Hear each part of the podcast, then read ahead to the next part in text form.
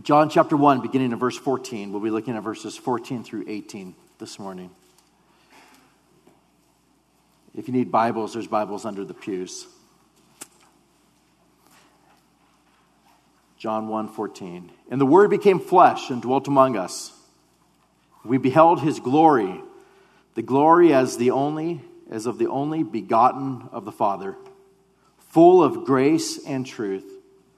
John bore witness of him and cried out, saying, This was he of whom I said, He who comes after me is preferred before me, for he was before me. And of his fullness we have all received, and grace for grace. For the law was given through Moses, but grace and truth came through Jesus Christ. No one has seen God at any time, the only begotten Son who is in the bosom of the Father. He has declared him. What an incredible section of Scripture we have before us this morning.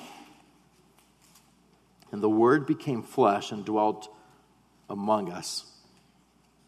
We look in and, and we see that this is coming from verse 1, verse 2, verse 3, the verses that have preceded it. In, in, in verses 1 through 4, we read, In the beginning was the Word, and the Word was with God, and the Word was God. He was in the beginning with God, and all things were made through him, and without him nothing was made that was made. In him was life, and the life was the light of men. And so you begin the book. John, the Apostle John just begins, In the beginning was the Word, and the Word was with God, and the Word was God, making it very clear that, that in fact the Word was God fullness of deity, perfect God, fully God. In the beginning was the Word. He's always existed, He's self existent. And then, lest there be any doubt as far as in the beginning was the Word, lest there be any doubt of who the Word is, we come to verse 14.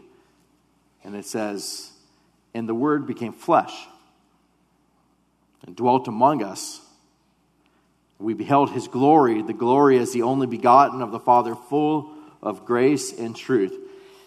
The Word became flesh, the Word became man. God became man. And he dwelt, he dwelt among us. I, I know that if you've been a Christian for any length of time, this verse is one in, in which it is incredibly familiar to you. You've, you've read it, you've memorized it, you know it. But, but I pray that, that on this morning, that whether this is a, a passage that is familiar to you or whether you're hearing it for the first time this morning, that for everybody that is here, that there would be this sense of just awe of what is contained within this verse. You, you, you, think about the creator of all that exists. In the beginning was the Word, and the Word was with God, and the Word was God. All things were made through him. I mean, you, you begin to, to think of the power of that, a God who speaks things into existence. Not only speaks things into existence, but speaks the universe into existence. Every star that is out there, every planet that is out there, every moon that is out there, spoke earth into existence. All of the mountains and the water and the valleys and all of the animals, creating them, creating man in his own image, making man like him. A God who is is, is perfectly holy, a God who cannot be a part of sin, a God who, who man cannot even look upon lest he die. A God who is, is, is such that, that he's perfectly holy without any sin and just glorious, in, in which we will look upon and just be in awe of for all eternity. One in, in, in whom Angels are, are made and given wings simply to, to cover their faces, to cover their eyes when they're in front of them. A God that is that incredibly glorious that He creates angels with the ability to have wings that would just cover their faces. Then you go from there to, to think of, of, of a God who is at all places at all times a God who knows all things, a God who does whatsoever he wills to do, both here, in heaven, both here on earth as well as in heaven, a God who, who is sovereign and almighty. Incredible to think that the God who has always existed, was the uncreated one. No, no one ever created him. He has always existed. To think that God, the sovereign God of this universe, became flesh and dwelt among us. He became a man. He became flesh and he dwelt among us. As we look at this, we'll find that, that this matters a lot, this particular doctrine. Um, it's, it's one in, in which we, we need to understand and, and, and, we need to be able to see why it is important. John, later on in, in, in 1 John 4, in verse 1, he, he tells us, Beloved, do not believe every spirit. Don't believe every spirit, but test the spirits, whether they are of God, because many false prophets have gone out into the world. Don't believe everything that you hear, but test it, because there's many false prophets that have gone out into the world. By this you know the Spirit of God, that every spirit that confesses that Jesus Christ has come in the flesh is of God. So when John was writing this way back then, he says, test every spirit because there's, there's false prophets that have gone forth. And how do you know? How do you know if, if it's of God or not? Every spirit that confesses that Jesus Christ has come in the flesh is of God. Every spirit that says Jesus Christ became man, he became man, he became flesh.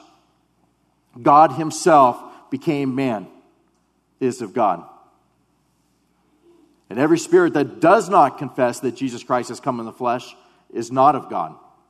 And this is the spirit of the Antichrist, which you have heard was coming and is now already in the world.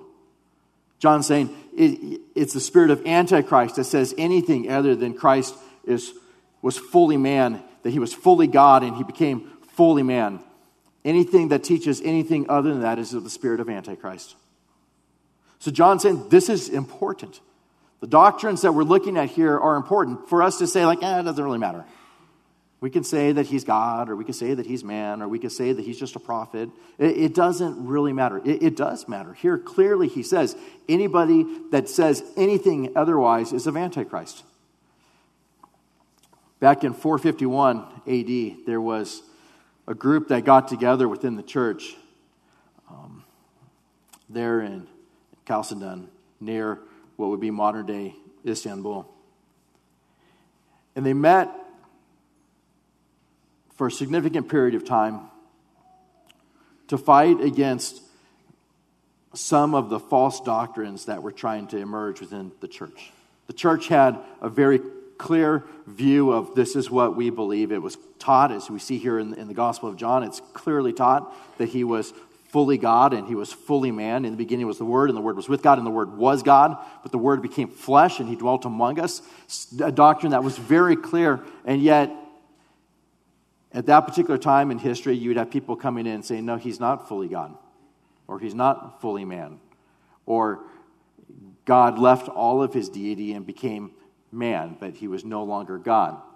There was all kinds of false doctrines that were coming in, and so this particular group got together and said, let's write something that makes it very clear. And this is something that is held to this day by Catholics, by Protestants, by the Orthodox Church. Within Christianity, they hold still to this particular doctrine that was, was given. It's not very long, so I'm, I'm going to read it to you this morning. Think, think about the words that they use as, as they go through. We then, following the Holy Fathers, all with one consent, teach men to confess one and the same Son, our Lord Jesus Christ, the same perfect in Godhead and also perfect in manhood. Notice the words perfect in Godhead as well as perfect in manhood. Truly God and truly man, both.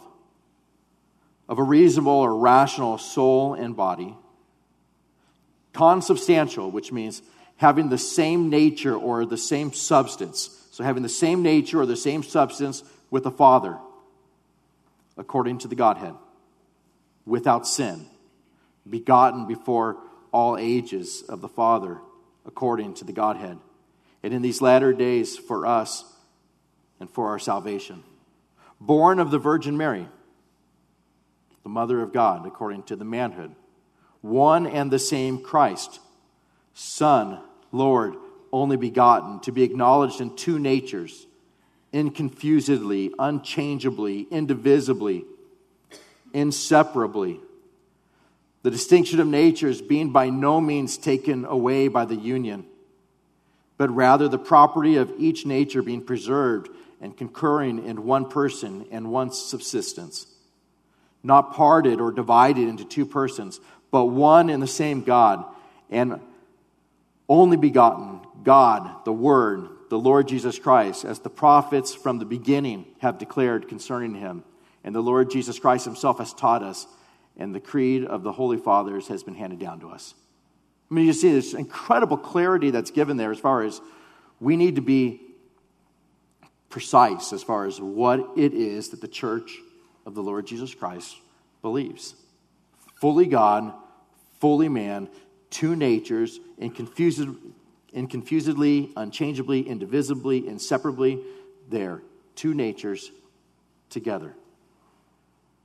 And so we look at this and see that what we're looking at this morning, it, it matters to us. It matters. The Word became flesh and dwelt among us. You remember when the angel appeared to Mary? The angel gives details of, of what's taking place. Here's this, this young lady, and angel comes and says, Do not be afraid, Mary, for you have found favor with God.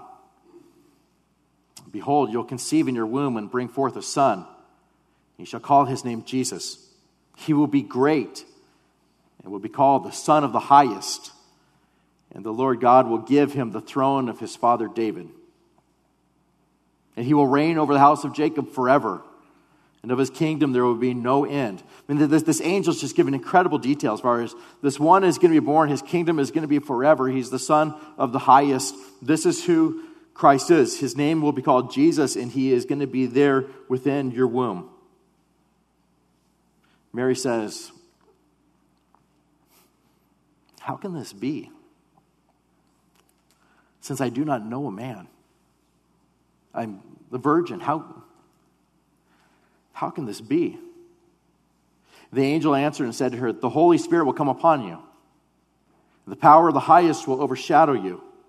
Therefore, also, that Holy One who is to be born will be called the Son of God. The Holy Spirit is going to come upon you. The power of the highest will overshadow you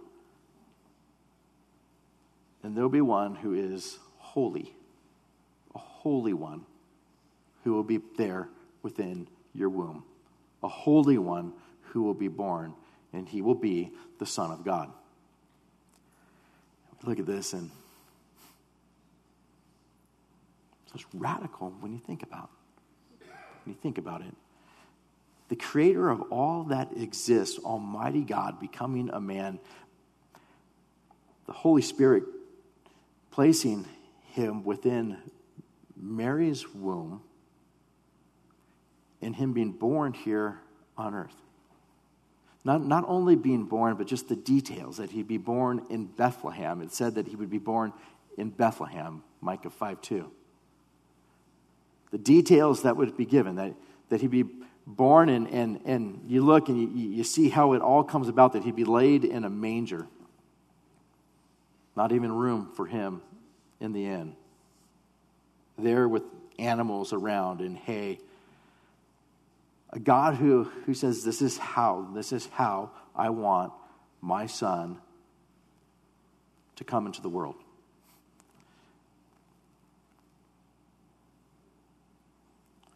Luke 2 tells us, And the child grew and became strong in spirit, filled with wisdom, and the grace of God was upon him. Verse 52 says, And Jesus increased in wisdom and stature and in favor with God and men. He, started out as just a, a little guy. And growing up and, and, and being there with Joseph and Mary, growing up all through his childhood, growing in wisdom and stature. When we look at this, we see that when, when Christ when Christ came and became man, he didn't cease to be God, but he became man. But in reality, he fully became man, maintaining his deity but becoming man. There were times where he thirsted. There was times when he was hungry. There's times where he was tired. There's times where he obviously experienced excruciating pain. He had human emotions.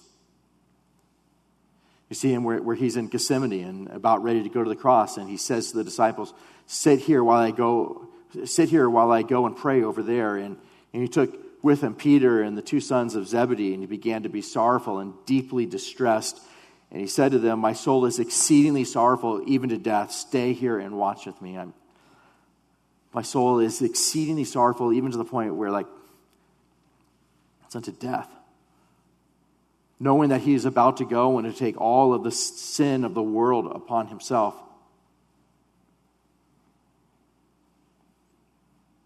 We see that Hebrews tells us, For we do not have a high priest who cannot sympathize with our weaknesses, but was in all points tempted as we are yet without sin. Fully became man to the place where he was tempted in all things. When I say that he, he hungered, I mean, imagine 40 days there in the wilderness without eating. Like some of you right now are sitting here just going, like, I'm starving. I'm starving. Why do they have to talk about tacos before the service? I'm starving.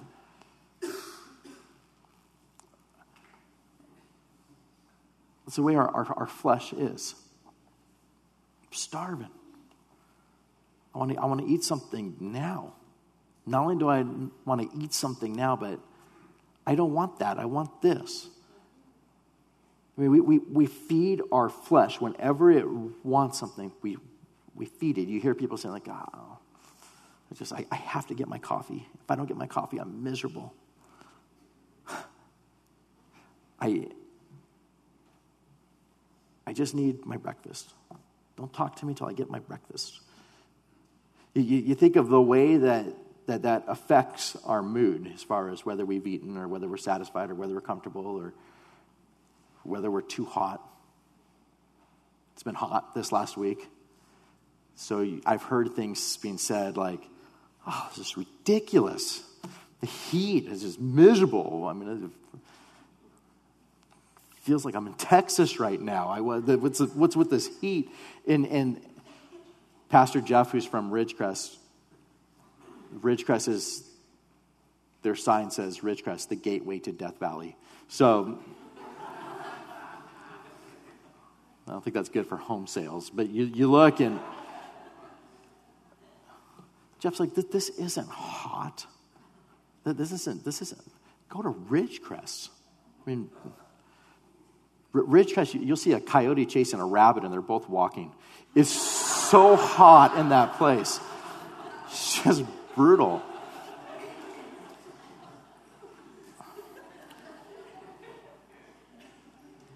And you think of, of us, we want things comfortable. Turn the air on. It's too cold. Whatever it is, whatever we, we, we want. And then, and then you think of 40 days. 40 days, no food. You have Satan there. Turn these stones into bread. If you're God, like, turn them into bread. And you hear Jesus, man shall not live by bread alone, but by every word that proceeds from the mouth of God. The temptation that's there to sin, the temptation that's there to give into Satan at that time and yet you see him there 40 days without eating, tempted in all things, yet without sin. You hear Jesus say things like in John 8 29, I always do those things that please him. Or 2 Corinthians 5 2 or 521. For he made him who knew no sin to be sin for us, that we might become the righteousness of God in him. He knew no sin. Even Pilate said of him in John 18 38, I find no fault in him at all.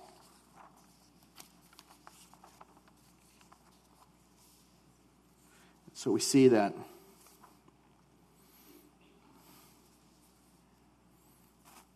Christ committed no sin. Peter tells us, nor was deceit found in his mouth. Who, when he was reviled, did not revile in return. When he suffered, he did not threaten, but committed himself to him who judges righteously. Fully God and fully man, but without sin. When you think of it, all the details that are given in Scripture, they matter. Um, even being born of a virgin. We've talked about this before. It's a doctrine that you'll look at called federal headship, but sin is passed down from the man. When God's there in the garden and Adam and Eve, Adam and Eve had sinned, he goes to the garden. Adam, where are you? Goes to find Adam. Adam, where are you? The reason why is because Adam had headship there within that family, and Adam sinned. And as a result, sin has been passed down to every person who has ever existed because sin is passed through the seed of the man. But there would come one that we see in Genesis 3 that would come, that would come from the seed of the woman who would crush the serpent's head. Born of a virgin. Scripture makes it clear. The prophecies are given that he'd come, they'd be born of a virgin born of a virgin, so that, as we had just read, the angel could say, The Holy Spirit will come upon you, and the power of the highest will overshadow you. Therefore, also, that Holy One who is to be born will be called the Son of God. Born with a, a sinless nature, unlike all of us. Fully man, but born with a sinless nature because he did not have an earthly father, because he was born as a result of the Holy Spirit, born from the Virgin Mary. Nevertheless, he maintained his deity as well as being fully man. The eternal, infinite, almighty creator of all things took on human nature, became fully man while maintaining the fullness of his deity. We see both his humanity and his deity. Think of in, in Matthew 8, where there's this, this great tempest that's there on the sea that arises. The boat's covered with waves, and Jesus is there in, in the boat and he's asleep. And then his disciples came to him and awoke him, saying, Lord, save us, we're perishing. But he said to them, Why are you fearful, O you of little faith? And then he arose and he rebuked the winds and the sea, and there was a great calm. So the men marveled, saying, Who can this be that even the winds and the sea obey him? You see, his humanity and that he is in the boat and he is tired in the boat and he is tired. He's sleeping. He needs to be awakened, even though there's waves that are just crashing upon this boat. The disciples are coming in saying, How is it that you sleep? And then you look at God and you see what he does, where he just rebukes the wind and, and, and, and the waves, and it just becomes immediately still. And the disciples are Who can do this? Fully God, fully man. Although the glory of the fullness of his deity was veiled, he nevertheless remained fully God. Clearly, he was, it was veiled. You see at the transfiguration where he shines like the sun. But what we find within the majority of his time, these 30 some years here on earth, was that his deity was veiled. Although he was without sin, became fully man. Galatians 4 4 says, But when the fullness of time had come, God sent forth his Son, born of a woman, born under the law, to redeem those who were under the law, that we might receive adoption as sons. When the fullness of time had come, at the exact timing in which God wanted to do it, he sent his Son, born of a woman, born under the law. These are the words that should just cause our hearts to just be amazed at our God. I'll tell you that these words will become sweeter to us when we enter into eternity. When you're in eternity, and, and right now we see dimly, the scripture tells us. We could talk about the angels saying, Holy, holy, holy. We, we, we could talk about train of his robe filling the temple with glory. We could talk about the transfiguration. We could talk about Moses being there and, and being up on the mount and wanting to see the glory of God and, and God saying that he can't lest he die. And so he puts him in the cleft of the rock and just says, I'll pass by. You can't see my face and live, but I'll just, I'll pass by and you could just see my back side as I, as I go by. And even then, his face glows as he comes down the mountain. We can see little pictures of it. We can see pictures of His holiness. We can see His holiness mostly when you look at the cross and see the Son of God dying on the cross for our sins so, so that He can make for Himself a people who are without sin. And you can see the preciousness of His holiness that He would send His only begotten Son to die for us.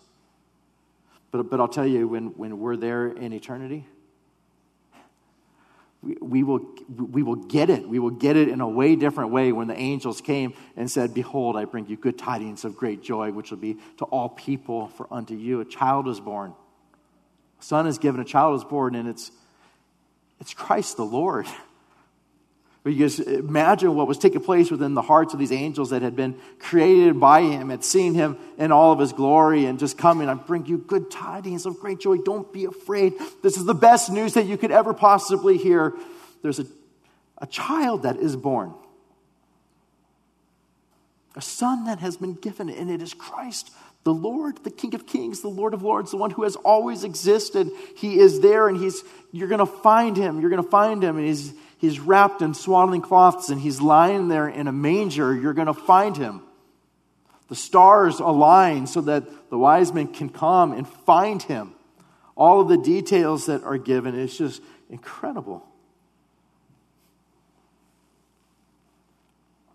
God gave us prophecies from the time of Adam and Eve and the time that they fell into sin that he would crush the serpent's head. He gives us prophecies all the way through of this Messiah who was to come. We knew that he would come from the seed of the woman. We knew that he would be of the, the lineage of David, 2 Samuel 7 12. We knew that he'd be born in Bethlehem, Micah 5 2. We knew that he would be wounded for our transgressions, that he'd be bruised for our iniquities, that the chastisement of our peace would be upon him, and by his stripes we'd be healed, Isaiah 53 5. You read verses like this this is the Messiah who is to come. He's going to be born, he's be from the seed of the woman. They understood what they said, what God said. From the seed of the woman, there would be one that would come that would crush the serpent's head. And so Adam and Eve have their first child. And as soon as, as soon as Adam hears this prophecy given from the seed of the woman, he, he names her Eve, mother of all living, because although she had never had a child, he's looking forward to the promise that's given that there's going to be a Messiah who comes from the seed of the woman. So he just says, okay, from now on, your name is mother of all living because you're Eve. You're Eve. You're, he's coming from you. They have their first child and they name him Cain. And the word Cain means here he is. It's just saying, like, okay, what, what are we going to name him? What are we going to name him? You pick names for your kids. We went through like Jonathan, good, strong name, Jonathan. Natalie, our little girl, means the same thing as Jonathan. Great name. Jackson, great name. I won't tell you if your kids' names are ridiculous, but uh, no, I'm just, I'm just kidding. People don't tell me because I, will I'll sometimes just tell you, like, yeah. I won't say who it is, but someone said, like, we want to name our daughter Delilah. I'm like, well, you name her that, and everybody's going to know you don't know the Bible. you can just name her Jezebel. I mean, you, there's so many things that you could name. Don't do it. So let me know if you need help. But this one, they just said, let's name him Here He Is. Here He Is because they're all looking to say, like, it's the one who's coming. Prophets that are writing these things down, he'd be born from the lineage of David, that he'd be born in Bethlehem. looking and saying, okay, he's going to be born. He's going to be born in Bethlehem. He's going to be wounded. The Messiah is going to come. He's going to be wounded for our transgressions. He's going to be bruised for our iniquities. And then you read something like Isaiah 9 6 For unto us a child is born, for unto us a son is given, and the government will be upon his shoulder, and his name is going to be called Wonderful. His name is going to be called Counselor. His name is going to be called Mighty God, Everlasting Father, Prince of Peace. And I guarantee you, they're writing this down, and those that are reading it are hearing it from God Himself saying, His name will be called Wonderful, Counselor, Mighty God, and they stop there. His name is going to be called Mighty God. His name is going to be called Everlasting Father. His name is going to be called Prince of Peace. How is it that his name is going to be called Mighty God or Everlasting Father when he's going to be born in Bethlehem? He's going to come from the seed of the woman, that he's going to be bruised for our transgressions. How is it that this can be?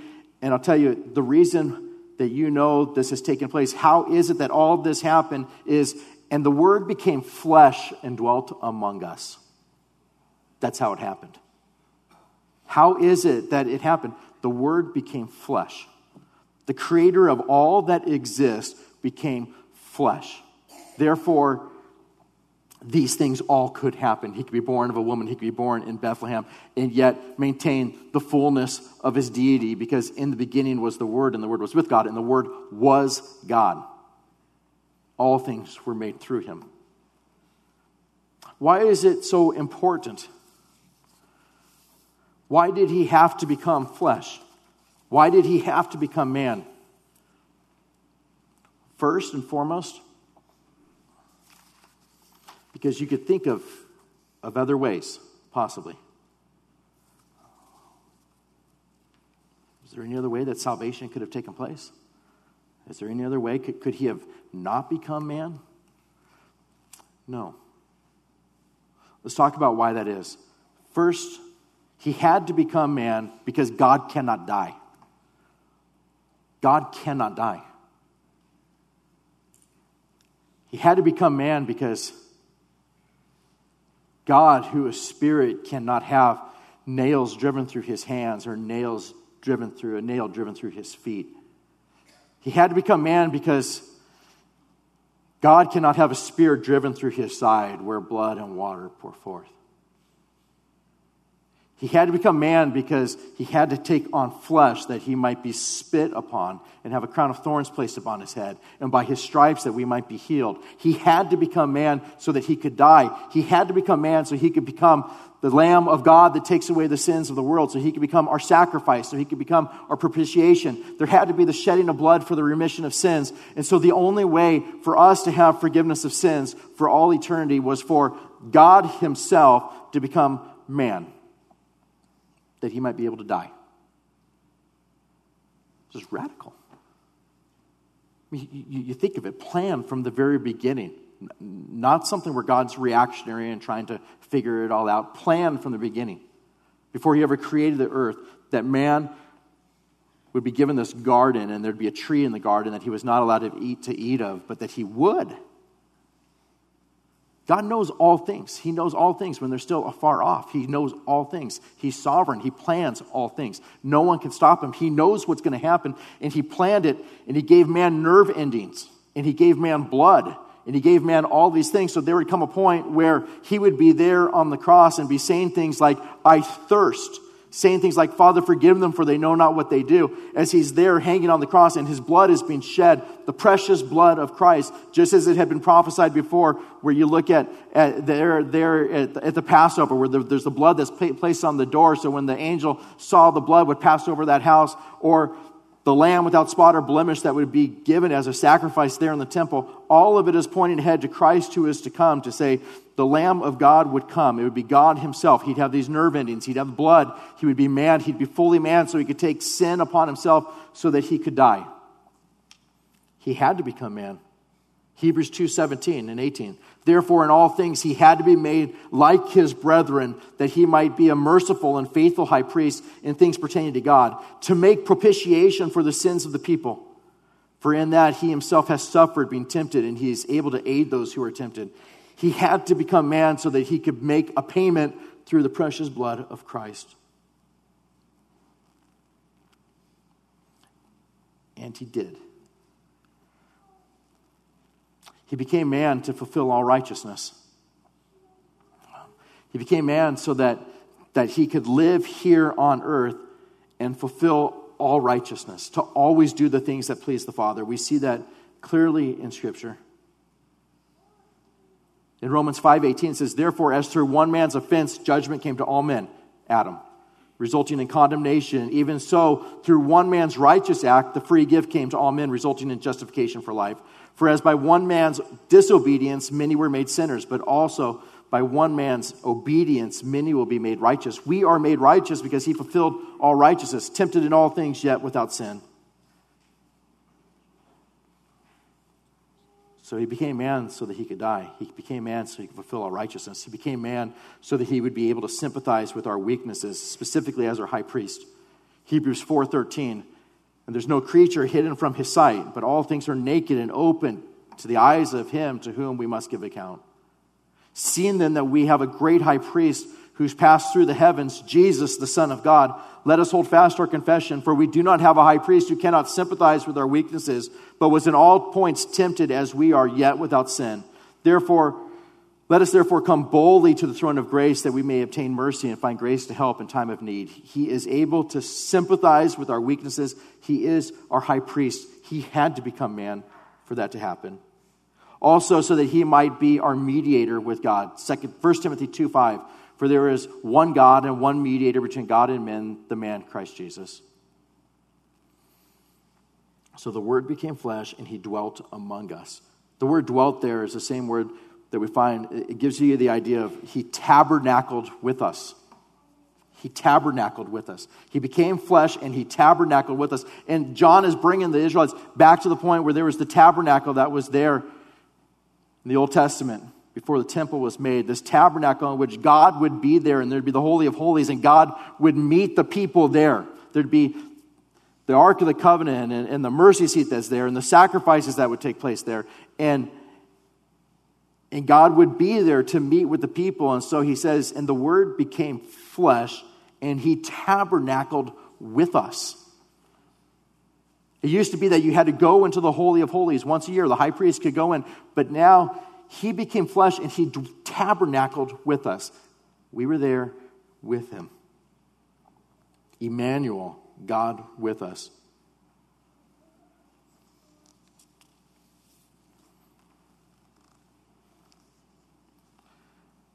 It goes from there and tells us John bore witness of him cried out, saying, This was he of whom I said, He who comes after me is preferred before me, for he was before me. John the Baptist points to Christ's supremacy, the fact that Christ is eternal. He goes before me, even though John the Baptist was older. Jesus was the uncreated one. Jesus is the one that said to the Jews, Your father Abraham rejoiced to see my day, and he saw it and was glad. And the Jews said to him, you're not yet 50 years old, and have you seen Abraham? And Jesus said to him, Most assuredly, I say to you, before Abraham was, I am. I've always existed. I'm the self existent one. John the Baptist is saying the same thing. The Jews understood what he was saying. They picked up stones, throw it at him to kill him. Verse 16 And of his fullness we have all received, and grace for grace and of his fullness. Of his fullness. We look in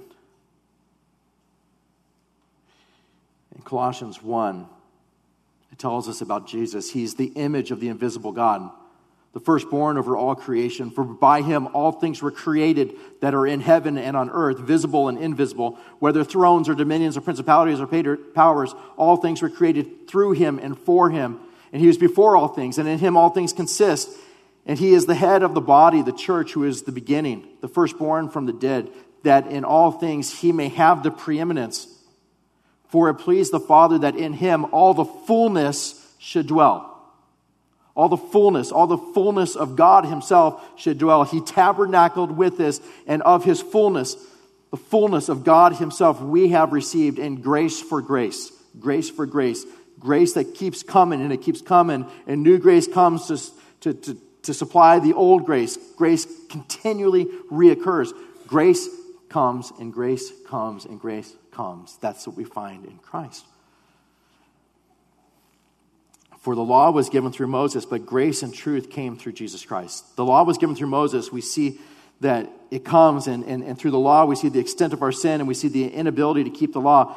But grace and truth come through Jesus Christ. Christ fulfilled the law and gives us his righteousness. You, you hear Paul say in Romans 3:31, "Do we make void the law through faith? Certainly not. On the contrary, we establish the law. Christ fulfilled all of the law. It's not that the law is just done away with. Christ fulfilled the law. You look at it and say, Can you be sure that you're going to go to heaven? Yes. How? Through faith in Christ. Whosoever believes in him will not perish but have everlasting life. Do we need to keep the law? Do we need to do all of the things to keep the law in order to get there? No. Why? Because Christ fulfilled all of the law.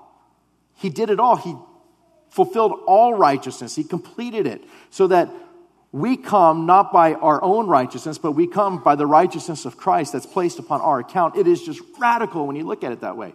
It's not this performance thing where I hope I did enough, I hope I did enough, I hope I did enough. You could never do enough. Christ did enough, and He fulfilled all righteousness and then places it upon your account, and He does it by faith, not by works, so that you would never be able to boast in the presence of God. No one here will ever be able to be there and say, like, well, I did it. I did enough. I did enough to get here. You could never do enough to get there. Christ fulfilled all righteousness. He became man and he fulfilled all righteousness. Grace and truth came from him and he proclaimed it, and it is the gospel. It is the gospel that has, be, from the very beginning, from the seed of the woman, there become one that would crush the serpent's head, that it would become from a virgin. That the Holy Spirit would overshadow her, and this child would be born, and it would be Christ the Lord, and he would be bruised for our iniquities. He would take our sin upon himself. It is always from beginning to end God that is the initiator, God that does it, God that is our salvation, not us, not our own works, so that we can never boast, but all the praise to go to him. And he just says, for whosoever believes in me will not perish but have everlasting life. The result of true and living faith, the result of believing in him is we desire to live for him, don't we? We desire to please Him. We desire to obey Him. We desire to live righteous lives as Christians, but not to earn heaven, but because of what He has done for us. I, I pray that we would be a people who look at things like this, and the Word became flesh. And the Word was God. All things were created for Him. That it, the reality of this, these things would make us look and behold our God, and the response would be, I love Him. I love Him. I am in love with my Savior. It is God Himself who became fully man and fully God, and He died on the cross for my sins so that I could have forgiveness of sins and that we would just adore Adore him and desire to live for Him and desire to obey Him, desire to worship Him with all that is within us because of who He is, that we would be astonished and amazed at our Savior. I believe that that is where the Apostle John is trying to bring us to. In the beginning was the Word the Word was with God, and the Word was God. And the Word became flesh, and He tabernacled with us. That ought to affect us. Amen. Let's pray together. Lord Jesus, we thank you for our time together this morning. Thank you for your word. Thank you for the clarity of it. Who could look at passages like this and say, the word is not God? Lord, you say that, and the word was God who could look at passages like this and say, well, he didn't really become man. You tell us, and the word became flesh, and he tabernacled with us. The doctrine that is here is so clear, and we must believe this in order to have eternal life. You tell us that anyone that says anything other than this is of Antichrist. May we hold these truths to be precious to us, and may it cause us to be in awe of our Savior, and may it cause us to have salvation and to live for you for now and for all eternity. And so we come to you now in praise. Lord, please be exalted through the praises of your people who you have made for yourself, for your glory. We pray this in Jesus' name. Amen.